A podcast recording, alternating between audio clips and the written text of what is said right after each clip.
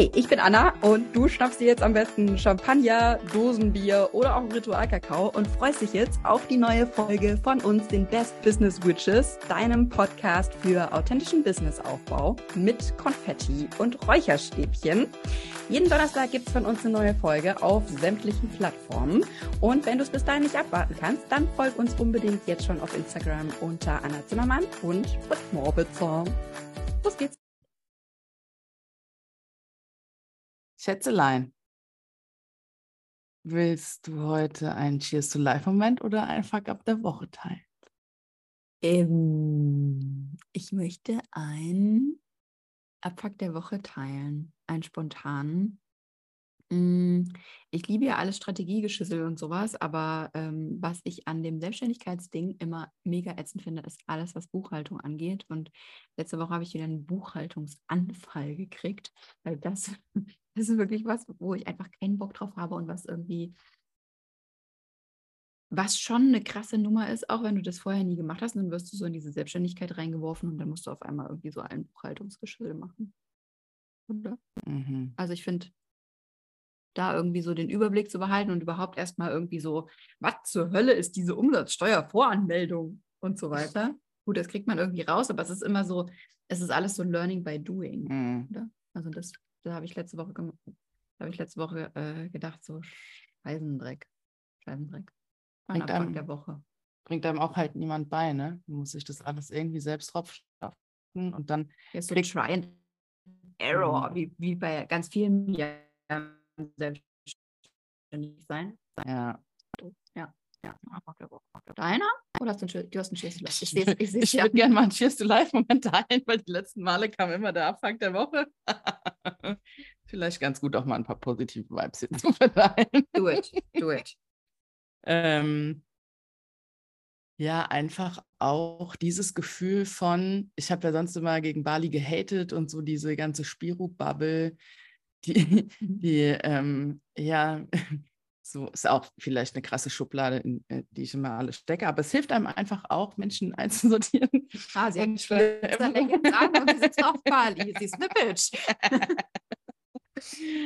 Aber so dieses, ja, ich bin mir bewusst, wieder diese Gleichzeitigkeit der Gefühle, ich bin mir bewusst, was hier alles ab, also nicht alles, aber was hier abgeht, welche Sachen ignoriert werden, was cool ist und was nicht cool ist, aber trotzdem kann ich es auch ein Stück weit genießen, mit euch hier zu sein und das ist vollkommen in Ordnung. Du musst nicht immer nur ein schlechtes Gewissen haben, weil du die Political Correctness nicht warst oder ähm, darfst eben trotzdem auch das cool finden und das genießen und den Blick aufs Meer geil finden und die Palmen cool finden, mhm. äh, und gleichzeitig zu wissen, okay, es ist nicht mein Place to be, aber es ist trotzdem für den Moment einfach geil und das ist so dieses Wichtige, auch diese Erkenntnis gerade im, im Selbst, in der Selbstständigkeit und im Unternehmertum, zu sagen, ich lebe im Moment so, weil sich permanent alles verändert und sich dessen bewusst zu machen und zu sagen, der Moment jetzt ist mega geil und ich genieße das und ich sauge das in mir auf und versuche auch dieses Gefühl zu verankern, weil es kommen immer wieder Momente, die dich aus der Bahn werfen, die dich entwurzeln, die dich vor Herausforderungen stellen. Mhm. Deswegen ist es so wichtig, einfach auch mal so alles auszuschalten und zu sagen, geil, wir sitzen hier in einem mega coolen Café. Der Kaffee ist ultra lecker. Mhm. So, seit drei Wochen keinen gescheiten Kaffee mehr getrunken. Dann da rauszugucken und zu sagen, yes, geile Leute, geiles. Ich habe gelernt, dass ähm, ich mich so krass weiterentwickle und letztes Jahr einfach so viele Veränderungen anstanden, die sich gezwungenermaßen auch auf mein Business ausgewirkt haben, weil das im privaten mhm. Bereich so extrem war, dass man das nicht leugnen konnte.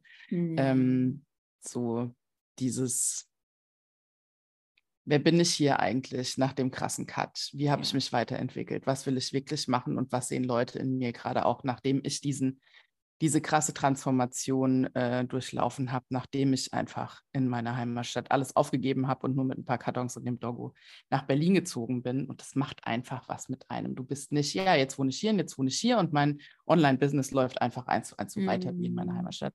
Äh, it's not gonna happen. Also für mich zumindest. Und muss ich ja auch nicht. Also so, weil du sagst, ähm, das kann man dann nicht leugnen, muss man ja auch nicht. Also so immer, ich finde immer dieses, ähm, du bist nicht dein Business, du bist so viel mehr als dein Business, aber natürlich alles, was du im Privaten erlebst, hat natürlich einen Einfluss auf dein Business, weil es halt einfach verwoben ist. Und, und das ist ja auch toll, weil also deine Erkenntnisse, die du im Privatleben hast, nimmst du natürlich logischerweise mit ins Businessleben und, und deine Coaches, deine Mentees, deine Follower profitieren davon, von den Erfahrungen und von dem Schmerz, den du auch, ja. auch fühlst. So, ne? Ach, ist schon wieder Deep Shit-Philosophie, eigentlich wollten wir über Jahresplan reden.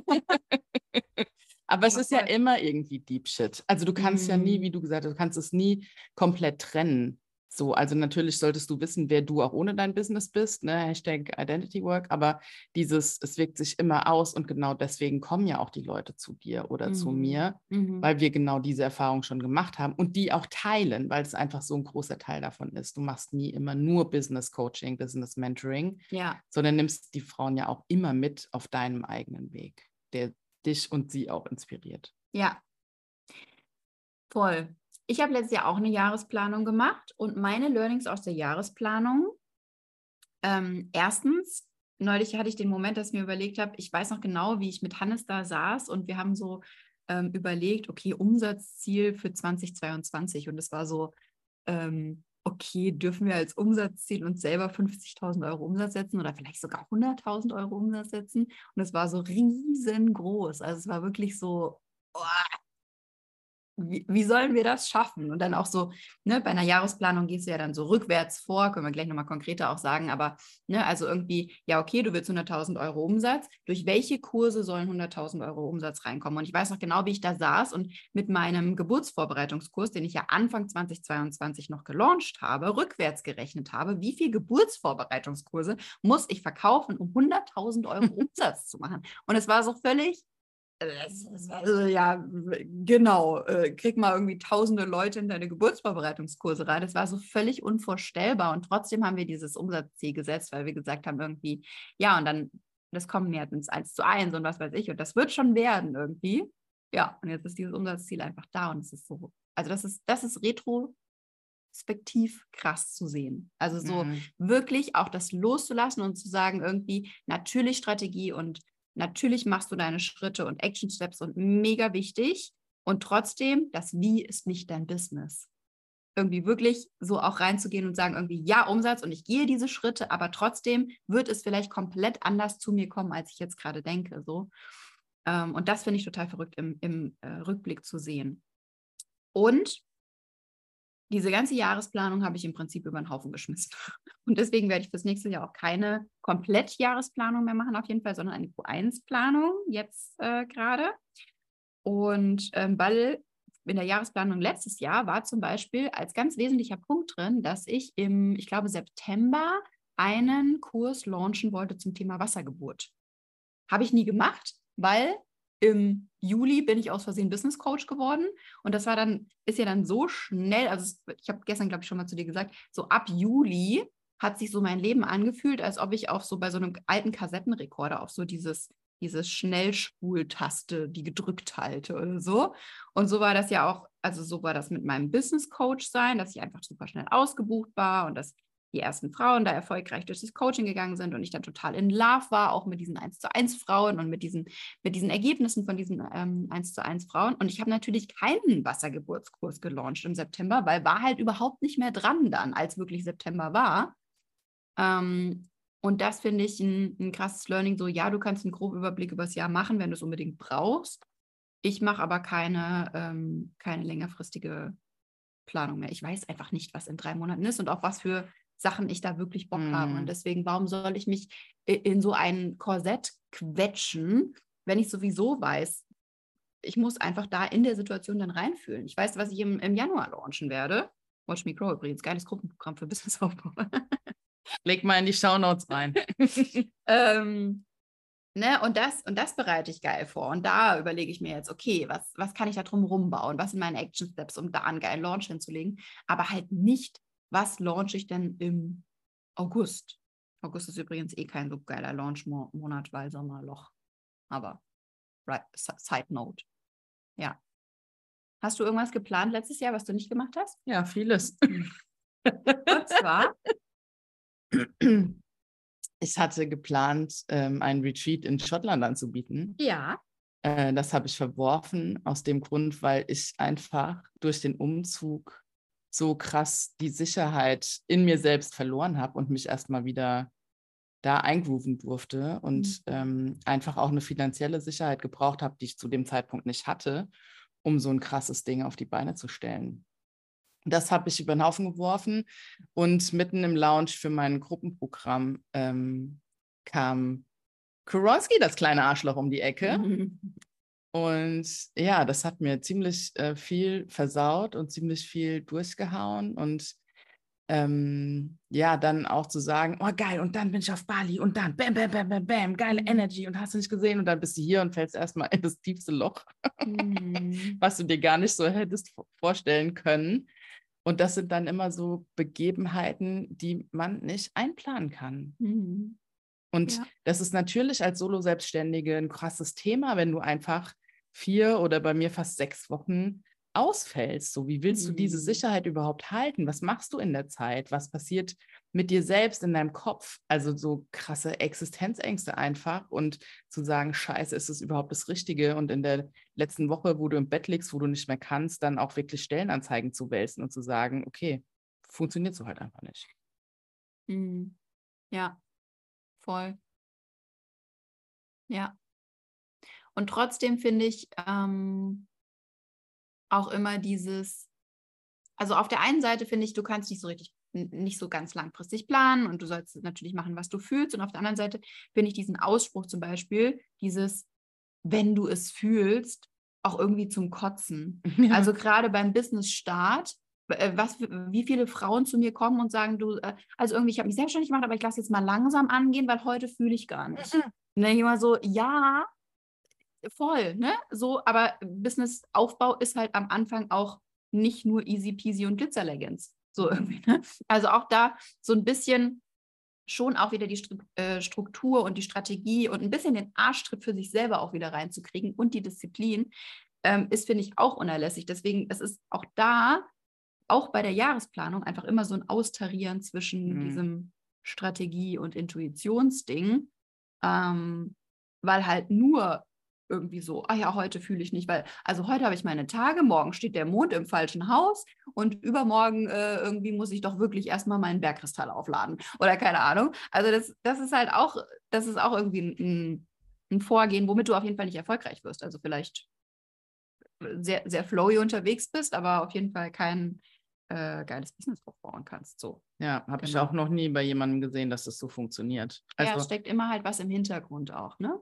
Also diese Disziplin, ich war am Anfang auch total allergisch gegen dieses Wort, aber es braucht einfach eine gewisse Disziplin. Auch, ne, nur als Beispiel gestern Abend, ähm, nach meinem Workshop, so hatte ich dann noch Bock, mitten in der Nacht das Video hochzuladen und den Link zu verschicken. Nein, ja. aber es ist mein fucking Business und dann habe ich das zu tun, weil du hast ein Produkt verkauft und willst natürlich das dann auch eben abliefern. So, und da so diese, wieder diese Balance zwischen, wo kann ich es fließen lassen, wo macht es Sinn und wo darf ich mich einfach da noch ähm, in die Disziplinen reinbringen. Mhm. Und das ist ja auch bei der Jahresplanung, wenn du das halt so komplett durchziehst, zwängst du dich selbst in eine Richtung, in die du dich eigentlich von in dieser Zeit nie entwickelt hättest, weil eben alles fließt. Mhm. So, und das habe ich ja bei mir gesehen, oder wir haben das jetzt bei mir gesehen, letzte Woche die Neupositionierung droppen lassen. So, ich habe mich an der Jahresplanung entlang gehangelt und habe halt nicht geguckt, wo entwickle ich mich denn selbst hin, worauf habe ich Bock mhm. und wo darf es von alleine hinfließen. Mhm. Jetzt kriegen wir gerade einen, einen Cappuccino gebraut. Good morning. Das ist ein, eine Live-Cappuccino. Mega Luxus. Cappuccino-Podcast-Folge. Thank you. Erst klingelt mein Handy, dann kommt ein Cappuccino und das ist hier äh, volles, voller Live-Einblick. Mein Handy klingelt übrigens nur deswegen, weil ich gerade in der Rufbereitschaft bin. Deswegen muss ich mein Handy laut haben.